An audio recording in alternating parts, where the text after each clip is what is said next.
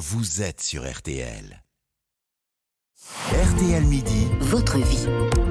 Car l'info, c'est aussi ce qui fait votre quotidien. Et aujourd'hui, nous parlons d'une avancée pour le bien-être de certains patients. Oui, en l'occurrence, ceux qui souffrent de douleurs chroniques. Le paramétrage délicat des neurostimulateurs, eh bien, c'est désormais possible à distance. Bonjour Odile Pouget. Bonjour Agnès, bonjour à tous. Alors avant tout, on va revenir sur ce qu'est un neurostimulateur. Alors il s'agit d'une petite pile, hein, une sorte de pacemaker d'environ 5 cm de diamètre, 1 cm et demi d'épaisseur, que l'on implante sous la peau, dans l'abdomen par exemple, ou en haut de la fesse.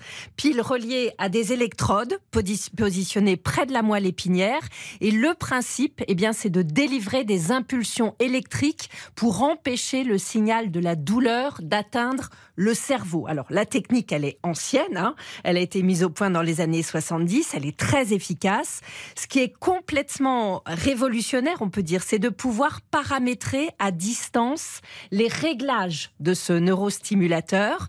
Le patient est confortablement installé chez lui, il est en vision, en téléconsultation avec le neurochirurgien et celui-ci, sur euh, sa tablette, va commander à distance divers paramètres.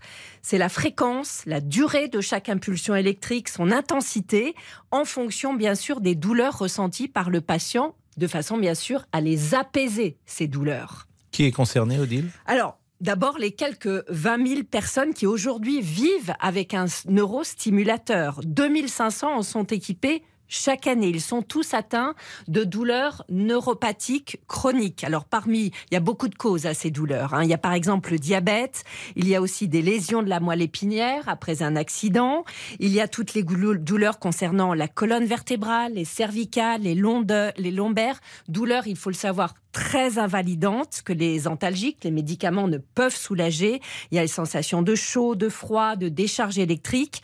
C'est le cas de Cécile, 45 ans, une intervention pour une triple fracture de la cheville il y a 9 ans a fait d'elle une handicapée de la douleur. Ce sont ses mots.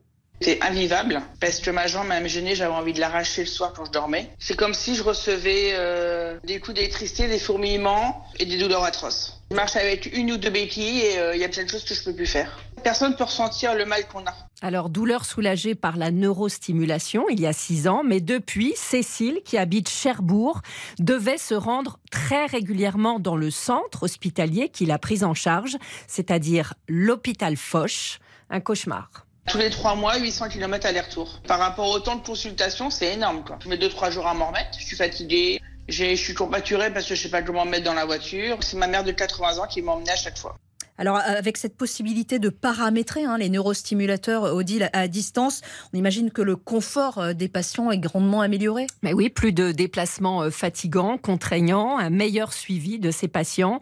Écoutez cette séquence enregistrée le jour de cette euh, grande première à l'hôpital Foch avec Cécile, donc en visio sur son canapé à Cherbourg et à 400 km de là, son neurochirurgien, le docteur Naoufel Werchefani, qui en 15 minutes, à l'aide de petit curseur sur sa tablette à modifier certains paramètres. Du coup, là, j'ai dû augmenter un peu la durée d'impulsion pour mieux couvrir les orteils. J'aimerais bien avoir votre retour, donc après le réglage. Eh ben, je sens plus la stimulation jusqu'au bout du pied. J'ai moins mal. Ça peut être une solution pour euh, faciliter l'accès aux soins pour ces patients qui habitent trop loin des structures hospitalières, pouvoir les aider et de les soulager. C'est l'avenir. C'est génial, quoi. Là, ils ont fait un super progrès.